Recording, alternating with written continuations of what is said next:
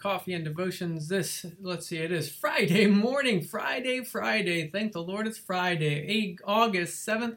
This is where every weekday morning at 9 a.m. and on the weekends before my kids wake up, you and I, we get together, we have a little bit of coffee, we get into God's Word, and we grow in our love for the Lord together. And this year, 2020, we'll make it through all the Gospels. Well, this morning we are at Luke chapter 2, beginning at verse 39. Luke chapter 2, beginning at verse 39 going down through verse 50. So why don't we go ahead and pray, have some coffee, and get into God's Word. Lord, we thank you so much for this day. What a blessing it is, Lord, to have woken up this morning. We thank you for the sunshine that you've given us, for the air that fills our lungs. We thank you for the food that we get to eat, and especially for the coffee we get to drink. We thank you for giving us many good gifts, especially Jesus Christ. In his name we pray. Amen. Let's go ahead and have some coffee and get into God's Word. All right, here we go. Luke chapter 2, beginning at verse 39. So when they had performed all things according to the law of the Lord, they returned to Galilee, to their own city, Nazareth. And the child grew and became strong in spirit, filled with wisdom, and the grace of God was upon him. His parents went to Jerusalem every year at the feast of the Passover. And when he was twelve years old, they went up to Jerusalem according to the custom of the feast. When they had finished the days, as they returned, the boy Jesus lingered behind them in Jerusalem.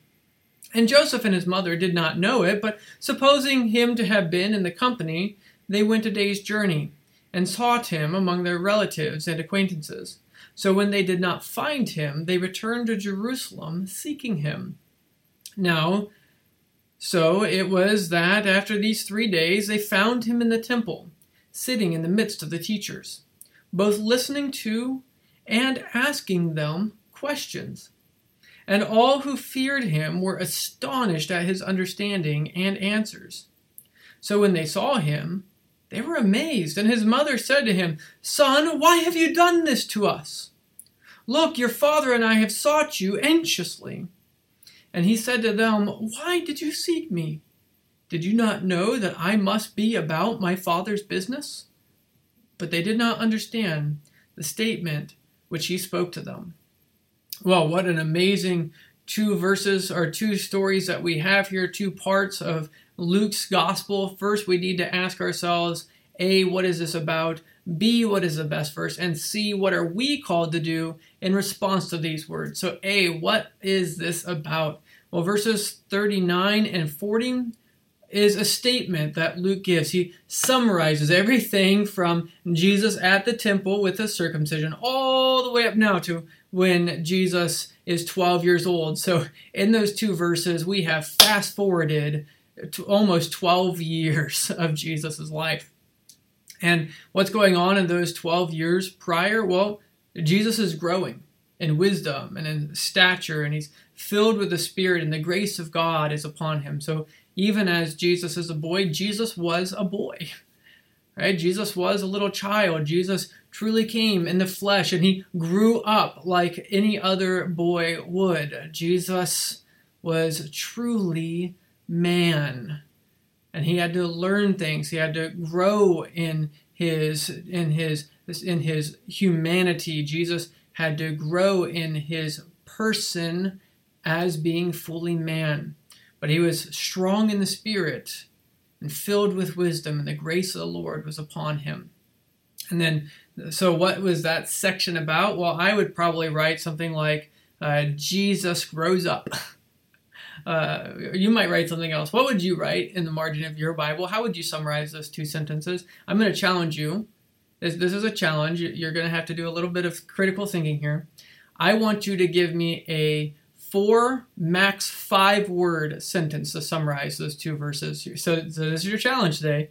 Four, max five word sentence to summarize verses 39 and 40.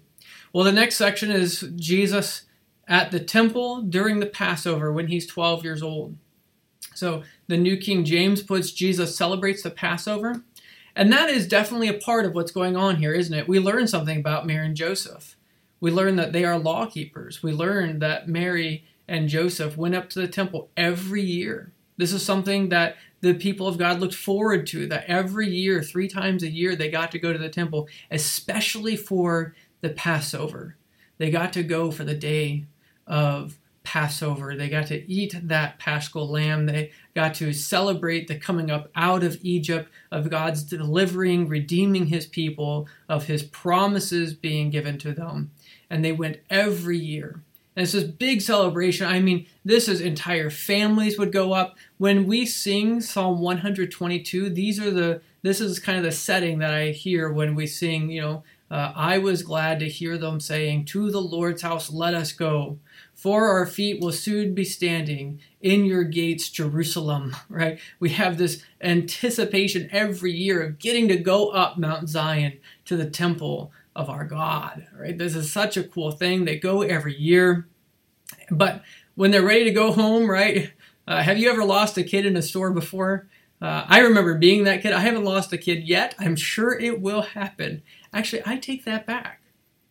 I take that back. Just two weeks ago, maybe it was about four weeks ago. We were uh, having some friends in town, and my buddy and I decided to go for a jog. And as we were going for a jog, my oldest son Nathan was behind me riding his bike, and we went down the dirt road a couple miles, maybe only like a mile and a half, and there was a creek, and the the road going across above the creek was really muddy. And so we said, "Hey, wait here with your bike. We're gonna run up to the stop sign, run back. No, nobody lives on that dirt road but one other person. And so we thought, well, that's safe. We come back, and his bike is there, but Nathan is missing. And I remember being frantic. We looked in the culvert, we looked in the creek, we started walking up and down the creek. We went to the house of the one person who lives there and told them, and we started running everywhere trying to find Nathan because his bike was there, but he was lost. Now, Nathan, we found out, was walking home. Uh, he was too tired to walk his bike up the road, and we found him safely. But I remember anxiously, nervously, frighteningly running around searching for him, yelling, Nathan, Nathan! And you can imagine Mary and Joseph here as they are anxious, looking for Jesus. But where is Jesus? Where do they finally find him? Not just after a few hours, but days. They find him at the temple. And this is where this ties into verse 40. Jesus was growing in wisdom and in stature. Jesus was there asking the rabbis, asking the teachers of law different questions, interacting with them. And they were astonished by this kid's, this 12 year old boy's wisdom, by his understanding. And it's interesting what he says. So when they saw him, they were amazed. Right? They were astonished at his understanding and answer. His parents are amazed that he's there. The rabbis are amazed at this kid's knowledge and wisdom. And what does Jesus answer when his mother says, Don't you know we've been frantically looking for you? And he just, Why do you seek me? Did you not know that I would be about my Father's business or that I must be about my Father's business? Right? They probably looked everywhere else that you would expect boys to be. They probably went and checked the creek. They probably went and checked outside of of uh, Jacob's toy shop. They probably went down the street and checked at at uh, at Simeon's candy store, right? But but they didn't expect him to be at the temple. And Jesus, I had to be about my Father's business. Even at this young age, Jesus knows Jesus knows his Father. He knows who sent him, and he, he knows somehow that he has come to do the will of his Father and to teach the truth of God's Word. Well, we've gone way over time here. I'm going to jump real quick. I'm going to, I, I already gave you one challenge. I'm going to give you a second challenge. What would you underline in your Bible as the best verse to summarize these sections? What would you underline in your Bible as the best to summarize these sections? I have it in my brain. I, I know what I would underline, but I want to hear from you. What would you underline in your Bible or highlight as the best verse? Well, last C, calling. What are we called to do in response to this passage? Well, uh, again, this is a narratival passage. We're not given specific commands here. But I think we can look at Jesus. And I think that we can see Jesus as the one who truly was human, fully human. that the apostles, that his parents truly felt him, touched him, heard him, saw him, that Luke is talking about a historical Jesus. One who really made the rabbi's jaws drop to the floor, one who really was filled with wisdom and God's favor, whose God's Spirit was upon him. And he really is our Redeemer in heaven now. We can have confidence. I think this passage, one of the things that is having confidence is to teach us that even a little child was teaching the rabbis at the temple. And what a great rabbi we have in our historical, true, and living Jesus Christ. Let's pray. Lord, we thank you so much for this day. We thank you for the blessing it is. Lord, to know that you are about your work, that you sent your only begotten Son into the world, truly man, truly born of the Virgin Mary, and that he indeed is full of wisdom and of grace. He is, he is full of truth and grace. Lord, and we pray, Father, that we would sit at his feet, that we would learn from him, that we would conform us to his likeness. Lord, that we would hear, see, believe in him, that he would be in us and we would be in him. In Jesus' name, amen. Well, if this video is helpful to you, feel free to like it. If we've earned that, feel free to subscribe if you're on YouTube or share this on Facebook. Until tomorrow, may you go today in grace and peace. Bye.